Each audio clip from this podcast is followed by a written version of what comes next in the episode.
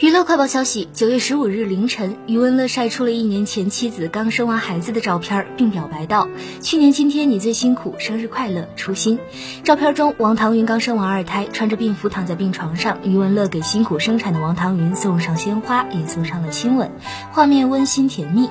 据了解，余文乐的儿子叫余初见，女儿叫余初心。二零二零年九月，余文乐二胎女儿出生。